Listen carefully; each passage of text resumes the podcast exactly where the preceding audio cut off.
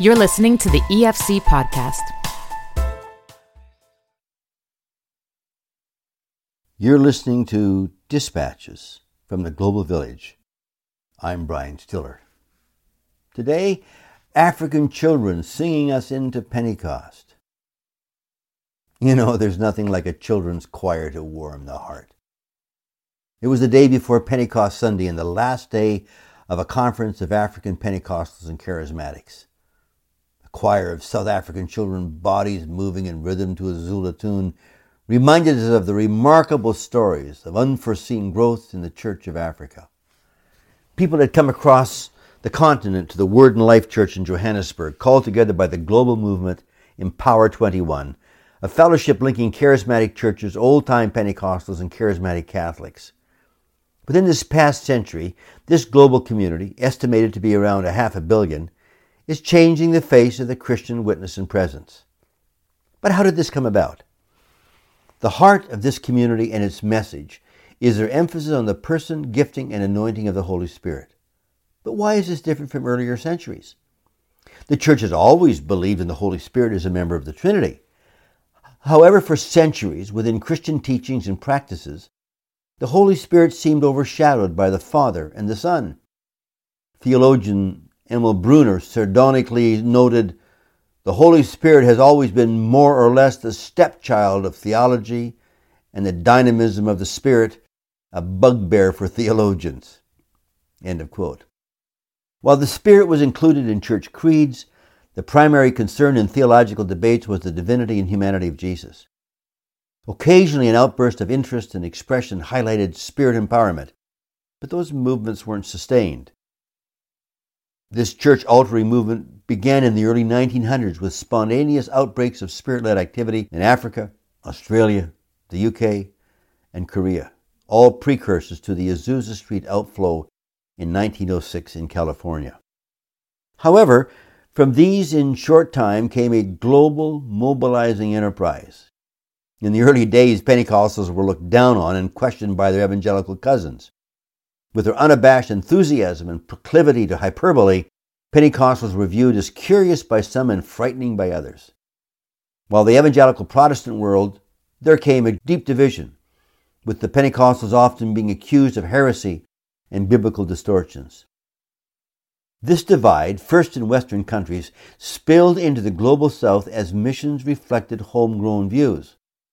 The Christians weren't divided on essential evangelical doctrine, but there was a sharp disagreement on whether or not some of the gifts of the Spirit were of the past, and therefore tongue speaking was not needed or desired.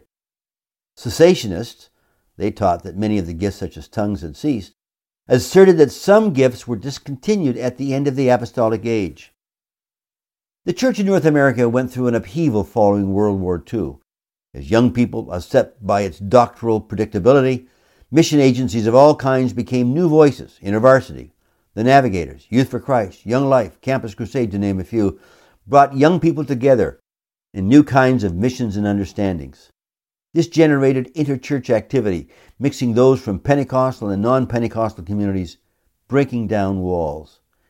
Now, into that mix came missionaries returning home and giving accounts of healings, deliverance from demonic oppression and miracles, this often to churches that assumed such manifestations had ceased. Deeply divided churches were about to discover what they had in common. The Spirit created a bridge.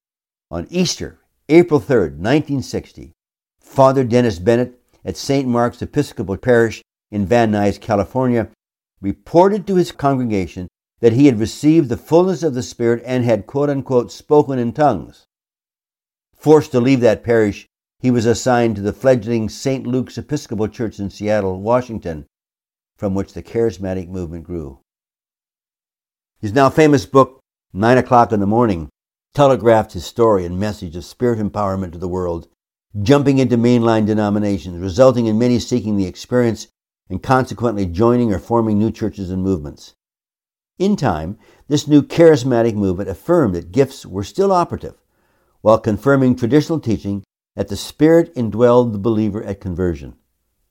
Their teachings affirmed speaking in tongues as biblical, but said it wasn't essential to being filled with the Spirit, nor was it to be seen as synonymous with the baptism of the Spirit. With this bridging of the old divide, new doors opened. One's denominational tradition, Protestant, Roman Catholic, Orthodox, Reformed, or Holiness, Conservative or Liberal, mattered not. This wave of spirit interest immersed people in a new kind of joy and enthusiasm for life and worship. Contemporary worship had the effect of wiping out differences. The mixing and blending of fundamental assumptions, worship forms, exercising of faith, and believing in God's renewing of the church was catalytic in bringing about broader changes in often troubled traditions. This radical and transformative change in church life, because of an outbreak of spirit understanding, offers new and vigorous experiences of the Holy Spirit, profoundly changing the entire church. Its major consequence is growth, expansion, and new visions for ministry. Critical to its influence is a theology that is lived in by the Spirit. Charismatics took literally this revolutionary understanding and created a new global movement pressing the church beyond its sporadic approaches to the Spirit. Holy ground is now where believers are, for here God indwells, and they are emboldened by the knowledge that the God of the universe is present, has preceded them, is among and within them. Embedded in two and a half billion Christians are variety, shaped by layers of experiencing, differing takes on the biblical text, language, and culture. Cutting through those layers, the spirit consciousness of the past century has triggered eruptions of people movements where hearts are aligned with an active and pervasive faith that takes biblical promises as literal extensions of God's work among his people. Yet one cannot travel about America, Latin America, and Asia without being aware of anomalies existing out on the edge of revivals and reforming movements. However, for today, Let's see the larger picture of this resilient and forceful work, shaping tens upon tens of millions of Christians. A large African children's choir tells it best young, powerful voices, bodies swaying in unison, faces joyous with song, singing a sweet melody of faith to a world in anguish.